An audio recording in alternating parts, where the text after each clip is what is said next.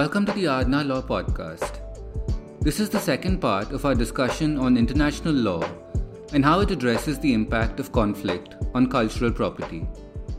In part one of this podcast, Aarna Law managing partner Kamala Naganand laid out a comprehensive history of this issue, as well as some more recent examples of the impact of conflict on cultural property. In part two, she discusses the various treaties that have come into play over the years which look at cultural property, and she then also discusses implementation and enforcement of these international obligations and the various steps for dispute resolution that these treaties lay out. Stay tuned for extracts from her talk at the OP Jindal Global Law University ahead.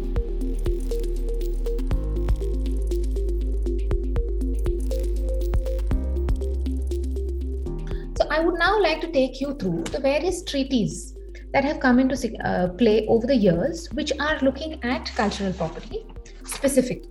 Right. The first of them is the Roerich Pact. Now, you must have all heard of the famous artist Nicholas Roerich, right?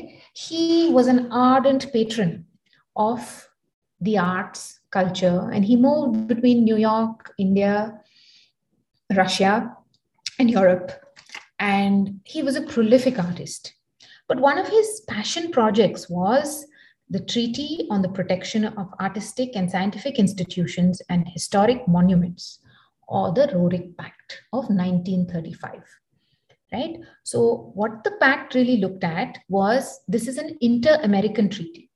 And the most important idea of the pact was to give legal recognition that the defense of cultural objects is more important than the use or destruction of that culture for military purposes. And the protection of culture always precedes over any military necessity. So, this was a pact where they had three, signif- three significant sessions. And at the end of it, in Washington, D.C., on 26th of August, 1935, right, this was, this was a treaty signed, uh, that was signed. It has 21 signatories and 10 parties, right? And two ratifying states. And although India approved the treaty in 1948, no formal action was taken to ratify the convention before Parliament. But what's important to see is that the First World War, right, and the Russian Revolution really, really spurred Roerich's realization that cultural heritage of every nation is a world treasure. And that cultural heritage includes more than just physical remains of earlier cultures, like the buildings and the art, creative activities, universities, libraries, hospitals, concert halls, theaters, right? It is much more than that. It is a way of life. It is how people live. It is um, intangible traditions which are lost in armed conflict, right? So this was the symbol that they created, right? The three circles in a red and it was supposed to be put on cultural heritage sites which would be marked with this symbol. And so the minute you see this you knew that this was something that was to be protected right? The Roerich pact also prescribed a method where all sites of cultural value would be declared neutral and protected just like how red cross hospitals were right? And it came to be known as the red cross of culture this really, really was the seminal treaty that came together. And it was really something that UNESCO then built upon with the Geneva Convention, which we're going to talk about next, and the Hague Convention. Right? So this happened in 1935, right? The Roerich Pact. The next we're going to look at is the Geneva Convention, which was in 1949, just after World War II, where again, after so much of destruction and Nazi um, you know, terrorism, really, the Geneva Convention and their protocols created this international treaty that contained the most important rules limiting the barbarity of war, right? And they protected people who do, who do not take part in fighting, you know, that is civilians, uh, uh, do, medical doctors, and prohibited, right, any hostility on places of worship on historical monuments, on works of art, right? Things that constitute the people's cultural and spiritual heritage. this was, of course, under the aegis of the United Nations. And what was interesting is that it was really, really something that was ratified by a large number of countries. And it was then immediately put into practice. India is a signatory to the Convention of 1949, but has not ratified the additional two protocols, one and two. Now, the third right important thing that we need to look at or important treaty that we need to look at is the 1954 hague convention and its additional protocols. Now this again has been one of the most important in defining what cultural property is in article 1a where it says movable or removable property of great importance to the cultural heritage of every people such as monuments of architecture art or history whether religious or secular archaeological sites groups of buildings which, as a whole, are of historical or artistic interest, works of art, manuscripts, books, and other objects of artistic, historical, and archaeological interest, as well as scientific collections and important collections of books and archives, or of reproductions of the property defined above. Now, it's very important to see that they've said books here, because I'm not sure if any of you know about what happened in Nalanda, right? So in Nalanda, there was one of the most prolific libraries that ever existed in India. And during the time of one of the dynasties, the whole thing was burnt. And this was in India. And so huge amounts of uh, historical writings on papyrus leaves that we had uh, as a nation, we lost. And scholars from China and from Tibet had come and actually translated those writings and taken back. And so, what's interesting to note is within our culture, a lot of it now is in Tibet. So, a lot of our Indian culture is available in Tibet, in Tibetan language, in Tibetan scrolls for us to access. And that is the importance of cultural, a cultural heritage, because once lost, it will never come back. And so India now is a signatory to the Hague Convention and Protocol of 1954. What is interesting to note is that the Hague Convention talks about damage to cultural property belonging to any people whatsoever, means the damage to the cultural heritage of all mankind, since each person makes its contribution to the culture of the world and should therefore receive international protection.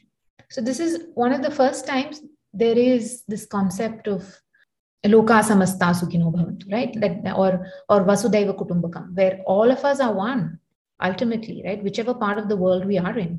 But what's important is for us to respect and identify what cultural property means. And all of us do our bit to protect it, especially in the case of military or armed conflict right? The next convention is primarily a European based convention that I'm going to discuss, right? It's called the uh, Convention of the Council of Europe for the Protection of Architectural Heritage of Europe, 1985. It's primarily to do with protection of European culture. It was promulgated in Granada in 1985. And for the first time, an international treaty, including the principles right, of uh, uh integrated conservation, were brought in. And the main purpose of the convention was to reinforce and promote policies for the conservation and enhancement of Europe's heritage. So, what is interesting to note is that the recommendations of this were that you know conservation of architectural heritage as a component of town planning be included, adaptive reuse of buildings be looked at, right? Training in traditional crafts to aid conservation and restoration take place because what's happening is a lot of the traditional crafts right have all been handwork and a lot of people have moved from handwork. And so even if they would like to conserve they don't have enough people to do it. There's also a limited public access as a conservation measure because they saw that a lot of tourists were coming into a lot of the really really big you know architectural uh, heritage sites and so they wanted to create public awareness and education programs around this. And finally, technical assistance, training, and exchange of information on how conservation can take place. Finally, we look at the Rome Statute of the International Criminal Court, right? So this was the seminal treaty which put into place the War Crimes um, the International Criminal Court, right, to try war crimes in 1998. The Rome Statute of 1998 also established the court and gave it its powers. It classified the international and direct international destruction of buildings and dedicated to the history, uh, to, to art and historic monuments. And what was interesting to note was a war crime is a violation of the law of armed conflict that results in the perpetrator's criminal liability under international law, whether customary or treaty. And this was really something that was, again, very important because it was openly put out there that destroying cultural property is a war crime. The second protocol of the Hague Convention again came into force in 1999 and actually came into force in 2014. Right? It provides for the establishment of a international registry of cultural property under special protection to which states can submit lists of important sites, monuments, or buildings of remarkable value to the cultural heritage of that state. India is not a signatory of the 1999 protocol, and this list is kept with UNESCO. And so UNESCO is the one who has been creating lists. So you must wonder why is it that UNESCO wants World Heritage sites to be created? It's just for this purpose to make sure that the minute that you get that World Heritage site, uh, site um, significance, you have enhanced protection, right? And it provides immunity from three things, right? One, the cultural heritage is of great importance to humanity. It certifies that. Two, it is protected by adequate domestic legal measures that recognize its exceptional value. So every time a World Heritage Site is notified in India, there is certain additional legal measures that have to be put in changes in legal uh, in, in laws within that particular area that need to come in to ensure that it continues to remain as is and finally it is not used for military purposes or to shield military sites so the minute you have that status if there is a conflict or if there is any uh, armed struggle they have to make sure that the military does not use the site for armed conflict. Right? So, chapter 4, which talks about criminal responsibility, also highlights that it imposes a set of duties on state parties, including the power to prosecute individuals suspected of criminal culpability for major violations of the protocol on extraordinary jurisdictional grounds.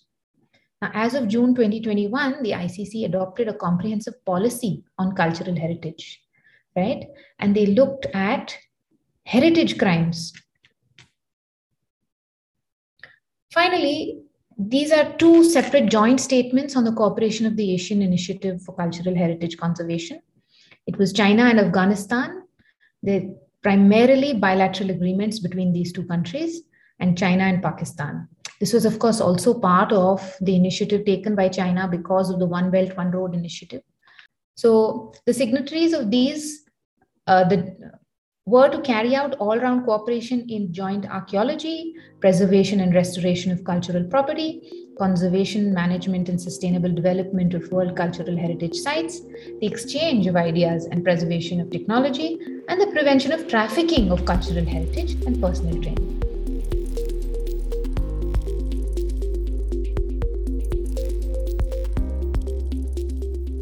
So the general principles, right, what we're going to look at next is on the implementation and enforcement of international obligations. Now that you have understood what the treaties are, right? So the next question is how are we going to implement? The treaty might say, yes, we have to protect cultural heritage, but how are we going to actually implement this? So, what we're now looking at is Article 2 of the International Law Commission's articles on the responsibility of international wrongful acts, right? So there is an internationally wrongful act of a state when the conduct consisting of an act or an omission is attributable to the state under international law. One. Two, it constitutes a breach of an international obligation that the state had. Right? So, take for example where there is, you know, uh, such a legal finding, right? The state may then be called upon by the ICJ to say, hey, you know, there's an attributable evidence to show that the state has not acted or has wrongfully acted under international law. And so you will have to make reparations or offer assurances of non repeating. What is interesting to note is that generally in international treaties, right, either a bilateral treaty or a multilateral treaty will contemplate a dispute resolution mechanism at the end of the treaty, which will ultimately be able to identify or interpret how, if the treaty did not, or if somebody who is a signatory to the treaty was in contravention of it, how would you go about doing it? But if the matter concerns a question of international law or arises from an international treaty and the parties to the dispute have consented, the case can be referred to the International Court of Justice. Right? So they have two options. One, when it's a bilateral treaty or multilateral treaty, what the dispute resolution clause says, right? In most cases, there will be mediation followed by arbitration, or finally go to the ICJ which is the final court. But in certain cases, they go directly to mediation and not to ICJ. In certain cases, they can go directly to ICJ, or the ICJ may call upon them to make reparations or assure non repeat. Now, the general principles on the implementation and enforcement right of international obligations which are state responsibilities now, judgments delivered by the International Court of Justice, right, in disputes between the states are binding upon the parties concerned, right? You cannot go and appeal. This judgment is final. So, as such, if a state refuses to comply with the decision of the ICJ, the only remedy is for the other state to approach the United Nations Security Council to intervene. For example, by passing a resolution calling upon the state to give effect to the court's decision. So, the international law does not enjoy a strong implementation and enforcement mechanism, like I was telling you earlier, because of the prime importance of the state's consent. Now, unless the state consents to be a party to a uh, treaty by signing it and then ratifying it, there is no way that we can implement it. Unless, of course, like I had mentioned earlier, there is customary international law which supports it and which then we can use against that state. So dispute resolution mechanisms of the treaties can be now discussed where I'm looking at treaty by treaty that we discussed, right? So the treaty, which is the first one, the Roerich Pact, it does not have any specific dispute resolution clause. And so the big lacuna in that treaty was that if there is a war crime and if art was stolen or was destroyed, there was no way in which we could enforce it then came the Geneva Convention, which clearly under Article 11 has conciliatory procedure, procedures where there is two parties who come, there is a conciliator who's appointed, and both parties to the conflict make proposals, and the protecting powers, uh, if uh, may, if necessary, propose for the approval of the parties to the conflict to have a neutral third party who will then take the initiative to be part of the meeting to resolve the issue. Now, the Hague Convention, on the other hand, Article 22, also has a conciliatory procedure, right? And for this purpose, each of the protecting powers may, either at the invitation of one party, of the Director General of United Nations Educa- uh, UNESCO, or on its own initiative, propose to the party to the conflict a meeting. UNESCO has played a very, very right, vital role here, I must say, in uh, cultural conflicts. So whenever we have seen that cultural conflict, um, appropriation, right? Either um, like you're seeing every time Mr. our Prime Minister goes to different parts of the world, he's bringing back a lot of cultural property, which has either been stolen or has been appropriated or through colonialism has moved there. And so UNESCO has played a huge role in diplomacy in, you know, not um, and in also reaching out to various organizations to identify the provenance of this and bring it back. The next is the Convention of the Council of Europe. Again, this not, does not specify any dispute resolution clause. And so implementation becomes an issue. Finally, the Statute of Rome, where Article 119, right, uh, clearly has a settlement of disputes and it says that any dispute between two or more parties relating to the implementation or the application of the statute, which is not settled through negotiation within three months of their commencement, shall be referred to an assembly of state parties. Now, the assembly may itself seek to settle the dispute or may make recommendations on further means of settlement of the dispute, right, including reference to the International Court of Justice. And so this means that disputes not specifically enumerated as war crimes concerning the Rome uh, statute could potentially also be heard by the ICJ. And so what's interesting to note is that the Rome statute in particular looks at individuals who might have been war criminals. Thank you for listening to this episode of the Aarna Law Podcast. You'll find more details about the talk along with links to some interesting reading material in our show notes. You can follow our podcast series on LinkedIn or at www.aarnalaw.com.